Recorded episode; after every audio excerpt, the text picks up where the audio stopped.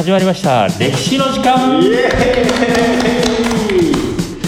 はいどうも皆さんおはこんばんにちおはお久しぶりです、ーはい、えー日本史担当の柳井です。はい、田中です。はい、えー始まりました歴史の時間。この番組はですね、えー現役教員である我々2人が歴史についていろいろと語っていくという教養型エンターテインメント番組でございます。はい、喋る我々も久しぶりですかはい。久しぶりです。どうぞよろしくお願いいたします。はいえっと前にね、あのアップロードしたのが、うん。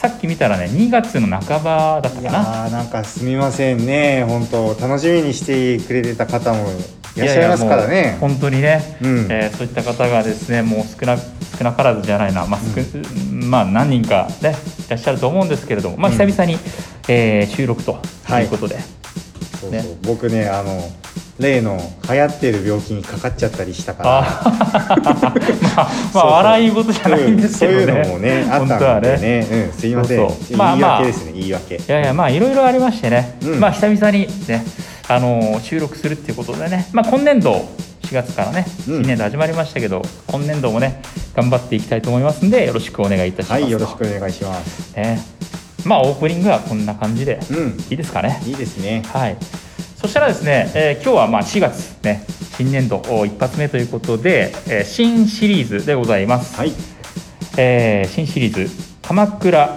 源氏将軍列伝」おお、えーいうことでですね、うんうん。まあ、正直あの大河にね乗っかろうと、はい、ね。お世話になりましょう。はい。まあ、そういうね姑息な手段はねもう自分としてはあんまり使いたくなかったんですけど、いやいやいや。ね。うん。これはもうねネタを、ねううまいこと拝借して、うん、えーそしてまた皆さんにね、えーあまたやってんなとうん。聞いていただくためにねちょっと鎌倉源氏将軍レッスンでいきたいと思います。はい、まあ私あの一回も見てないんだけれども、あ、えー見てないですか？見てないんですね。ああ八重さん面白いってねうん。言ってましたね。私ね今のところね全部見逃さずにね。おすごい。はい、まあ、大河ってあんまり僕見ないんですけど。そうなんですよね。でね今年はあの三谷幸喜さんがうん脚本をうんうん。書いてて、まあなんかコメディチックなんですよねうんうんでまあそれは賛否両論あるんだろうけど、うん。うん。まあ、自分としては結構あ面白いなと思いながら見てますねああ、なんかこうなんていうか攻めてる感じ？あ、んそうそうそうそう前例にねとらわれない感じがあるのかな？そうそうそうそう、うんうんね、えーということでですね、えー今日はあの大河では、ね、大泉洋がやっておりますはい。人物を取り上げたいと思います、うんえー鎌倉幕府初代将軍源頼朝。出ました。はい。あの一回ね、うん。鎌倉ロマンスでね、ああそうです北条ね政子の時にね、うんうん。ちょっと出てきたけど、うんうん。まあ、あの時はね、まあ、あくまで政子が主人公って感じだったんですけど、今日はね、えー夫頼朝に出てきていただこうと思います、はい。えっと基本的なことを確認しておくと、うん。まあ、初代鎌倉幕府将軍とうん。ね、そして鎌倉幕府といえば、えー日本初のね本格的武家政権と。うん。えそれまでの天皇貴族の政府と違ってね朝廷と違って武士主体の政権だったんだと、うん。ね、そういう意味であの武士の時代を切り開いた、まあ、新時代の革命家ですねある意味では、うんうんうん。そういう男なんですけど、まあ、実はその二面性を持ってるんですよね。う。うん、なんかね非常に面白い人でその、まあ、ギャップって面白いじゃないですか人間って、う。うんうんうんギャップがある方がね。うん。でいろんなギャップがある人で例えばその京都育ちの貴公子でありながら関東武士のリーダーになるわけですよ。ああ、そうか、プリンスみたいな人でしたね。そうそうそうそう若い頃は京都育ちだからね。うんうん。そういうふうなこうね雅なところある一方で、うん関東のその、まあ、当時のつ土臭いと言ったらあれなんですけどね、うん田舎の武士のリーダーにもなったと。うんね、またその関東の御家人たちのために幕府を、ね、新しく開く一方で実はその朝廷の天皇とかそういうふうなこう伝統的な権威を持つ人たちとの協調関係、うん。ね、あの対立するんじゃなくて協調関係を維持しながら幕府を切り盛りししていったっていう、まあ、バランス感覚のある人です。うんうんそして、えっとまあ、多くの御家人、ね、頼朝慕ってますしあとは、まあ、多くの女性が頼朝の虜になったわけですよ。あそうそう持ってたんだったな、そうそう。そういうふうな人間的魅力うん。がある一方で、その、まあ、権力をね守るためにはこう結構身内同じ源氏に対してはですねかなりこう厳しい処罰を与えたり、うんうん。まあ、そういうねすごく冷酷な部分があるんですよ、うんうん。クールな部分というか、うんまあ、そういう意味でね、まあ、非常にねいろんなところでギャップのある人で、まあ、そういうところも魅力かななんていうふうにね思います。前も言ったけどあの肖像がかっこいいんだよな、あーそうそう。ね、ごご本人じゃないのかもね知れないですけどね、うん。なんかこうねパリッとしたこう貴族的うなん。そうそうそうそう。育ちがいいのかなっていう感じのねやっぱりねあの絵とセットでね頭に入ってるな、うん。まあ、そんなですね、うん。まあ、いろんな魅力を持つ源頼朝について今日は見ていきたいと思います。はい。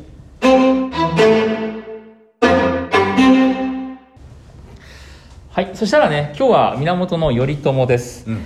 えっとかなりねいろんなことしてる人なんでう、んうん。多くのパートに分かれてます。うんうん。ちょっとね先にそのパートだけ言っちゃうと、うん。えーまあ、丸1からね丸8まであるんですよ今おお日。えまあ将軍の数少ないからね。ーうんそうそうそう。かなりねそう、んまあ、3人将軍いるけどね、まあ、うん。本当頼朝が特に有名なんでちょっとボリューム増って感じです、はいはい。えっと、まずは1番が生い立ちから入る、まあ、島流しに会うまでっていう感じです。はいはいはい。そして丸2が、えー入る、まあ、島流しされてた時代の話。うん。で丸3で、えー、おごれる兵士ということで、まあ、平家がかなり力を持ってきたんだなっていう話。なるほど。うん、で丸の4番で、えーそんな兵士に対して頼朝が挙兵すると。うん。大河ドラマだとここら辺からかな大体ね。あーそうなんだ。ね。うん、うんうん。でその後兵士が滅亡する。丸の5番ですね。うん。でその後丸の6番鎌倉幕府の権力確立と、うんね幕府を整えていくと。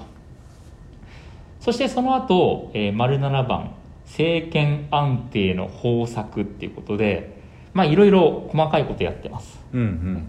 で最後に晩年の頼朝という感じでね。ちょっとかなりあのパート1から8までなるほど。長きにわたるんですけれども、うんうん。これを見ていきたいと思います。はい。ではまずねあの生い立ちから入るまで島流しまでっていう話です。うん。まずね頼朝の誕生は1147年と。ほ時代で言ったら平安時代の終わり頃ですね。ううん。うん、でどういう時代だったかって言ったらその天皇とか貴族に対して新しくこう起こってきた武士が力を持つようになってきたっていう。はいはい。なんか転換点なんですよね時代のね。あのボディーガードみたいな感じでしょ？あそうそうもともとはね天皇貴族の。なんだけど、そのボディーガードをガードしてた天皇貴族を乗り越えていくっていうような時代です、うんうんえーそんな時代に生まれた頼朝のお父さんは、えー源義朝と。うん。これはあの源氏の静着っていうか、まあ、源氏の総本家のうん。おー、まあ、後継ぎっていう感じですね。うんうん。源氏のまとめ役、えーでもともとはね、えー義朝頼朝のお父さんは関東に拠点を持ってました、うん。ね。えーなんだけども当時その兵士が結構京都の方で活躍するようになってて、うんうんうん。えーこのままじゃまずいっていうことで源氏の勢力をもう一回取り戻そうということで、えー頼朝のお父さん義朝は京都に進出するようになりました、うん。うん、そんな感じでね頼朝ってその、まあ、武士として生まれたんだけど子供時代を過ごしたのは京都なんですよね主に、なるほど。うん。まあ、そういうところがあってこう関東のこう武士的な、ねえーワイルドな部分と京都のね雅なこう貴族的な部分、まあ、両方持つようになったんじゃないかなっていう感じですね。うんうん。うん、でそんなあ頼朝のね本格的な武士としてのデビュー戦がやってきます。うん。これがね1156年の方言の乱と。あ結構でかいやつでデビューしましたね。そうそう。うん。これはもうねあのこれ以降は武士の時代だよねって当時の人がみんな言うようなあそうだ大きなそうだそんな感じだった。うんうん。ね。で結局まあここではねお父さんの義朝とあとはね後にライバル関係になる平の清盛ですかね。うん。と一緒に、まあ、あの連合して戦って勝利を収めます。あ清盛もこの時点ではあれなんだね、仲間だったんだね。そうそうそう。この時はまだね、えー頼朝と清盛の因縁ってないわけですよ、うん。ね、でその後ね乱の後に頼朝がこう元服ですね、うんうん。まあ、今でいう成人式を行い初めて朝廷からこう官職をもらうっていう、うん。まあ、このままいけばこう華々しいね、えー人生が待ってたんじゃないかなって思うんですけど、うん。ね、頼朝にとって大きな転換点になったのが1159年の平治の乱と。うん。ね。えー、とここで、えー、と頼朝は結局平氏軍に敗れちゃいます。うんうんで、えー、とお父さんの義朝は平氏方に殺されてで頼朝は結局平氏に捕まっちゃってうん。うんっていう感じですね。まだ若い若いよねまだ。若いですね。まだ10代ね12ぐらいなのかな。12か。うん、で普通だったらまあね、あのーいつか頼朝がねこう復讐をリベンジをしに来るっていうの分かってるから、まあ、うん。清盛としてもね、まあ、これはあのお父さんと一緒に頼朝も殺しちゃおうって感じだったんですけど、うんうん。ね。あの頼朝のですね、まあ、ママ母がいてですね。うん。その頼朝を見てこれは幼い時に私が亡くした子供にそっくりなのと。うん。生き写しなのと、だから清盛殺さないでっていうふうに言って、うん。まあ母親がそう言うならってことであの死罪をお減刑して。うん。で結局島流しに会うことになります、なるほどうん、ママ母いい仕事しましたね。そうそうファインプレーですよ、うん。ね。歴史を変えるファインプレうん。ーでその結果ね、えー伊豆の国、まあ、今の、えー静岡県ですかね。の、えー、と蛭ヶ小島っていうところにね島流しに会うことが決定します。うーん。昼が個人は初めて聞いたな。うん。えーまあね死刑は免れたもののまあ家族もいません、うん。ね、地位も土地も領土もね全部失って、まあ、見知らぬ土地にね流されるっていう、まあ辛い目に遭うわけですよ、うん。これが幼少期の頼朝と。ここから勝ち上がっていくんだな。そうですね。うん。まあ諦めなかったわけですよ頼朝は、確かにね。ね。そんな頼朝のね島流し廃流の時代うん。に入っていきましょう。ね。えっと、頼朝がね、まあ、要は犯罪者として島流しに遭ってたわけですよ。うんこの期間がね、約20年間です。うん長いな。長いです。長い。だから、13、14ぐらいからうん。20年間は、まあ、正直ね。いやおじさんになっちゃいましたね。そうそうそうそうそう、うん。ねこれはもう平家型のね武士の監視下でね、まあ、ある意味罪人生活ですよ、うん。ね、まあねその罪人だからって言って何もできないわけじゃなくて、うん。まあ、表面的にはね、まあ、お父さんが亡くなったことをね深くこう悲しんでたんで、まあ、お父さんの冥福祈るためにね、えー度胸を行ったり写経を行ったりっていうことでね。でも20年もね。まあね、うんそうか。だいぶ読んだだろうなそれ。まあねかなりねそれしながらこうね、精神的にもいろいろ思うところがあったでしょう、うん。ねでまあやっぱ20年も経つとね平家方もちょっと油断が出てくるんでしょうね、ううん。んまあ、関心も徐々に緩まっていき、いやそりゃそうですよ。うん、で関東の武士たちがねやっぱりあの源氏のね、えー着流の頼朝様なんだからっつってね頼朝のところをね訪ねるようになってくるんですよ。ああうん、でそんな中、えっと頼朝を監視する役であった、えー伊藤助親っていう地方武士がいるんですけど、うんうん。ね、この監視役の伊藤助親が、まあ、京都でお仕事があってね地元離れてました。うん。その隙にですね、えーまあ、モテ男ですから、うん。えー監視役である伊藤助親の娘である八重、こはい。れドラマであったらねあのガッキーです。あ出てるんですね。そうそうそう、うん。うんガッキーと結ばれるわけですよ。うん。でもう子供までできちゃいます。ええ。うん。でここでねもし伊藤助親がね、うちの娘とあの源氏が結婚したっていうことでそれ認めてたら、うん。鎌倉幕府生まれなかったんでしょうね、ほうほうほう。ん、伊藤助親がですねあの罪人のくせに何をやってんだということで、まあ、うん。激怒して、まあ、その頼朝とね娘の間にできた子供をね、うん。殺しちゃうわけですよ。ういやーそこには罪はなかったな。うんそうそう。まあね昔の人の感覚ですからうねん。まあね伊藤からしたらこう兵士型に睨まれたくないっていうのもありますから。ああなるほど。そうそう。頼朝とのね子供を監視役育てるっていうことね。ねそうそうそうそう、ね。で結局ね八重とは頼朝は引き離されちゃいます。まあそんな中で、えー北条政子と、出た、ね、出会うことになるわけですよ。出た鬼嫁。うんそうそう。実はあの北条もその伊藤助親と同じ一族なんですよね。遠い親戚なんですよ実は。ああ監視側のね。そうそうそうそう、んん。なんだけども、えー北条政子のお父さんの時政っていうのは結局ねそこでこう政子と頼朝の仲を裂くんじゃなくてかけてみようかなってことになるわけですよ、うーん。うん。なるほどなるほど。そう。ね。えーまあ北条っていうのはね伊豆のまあ在庁肝心っていう、まあ、地方の役人っていう感じですね。うんうん。でまあこの人がいなかったらその関東の御家人たちっていうのは結局頼朝のもとに集まることなかっただろうからめちゃくちゃ重要な役割を果たしたんですけども、うんうん。うんえーそんな頼朝にとってこう転機が訪れるんですよ。うん。なんか写経度胸して私もう野心ありませんよっていうね。そういうふうなムーブを見せてたんですが、うん。まあ、ある日転機が訪れます、うん。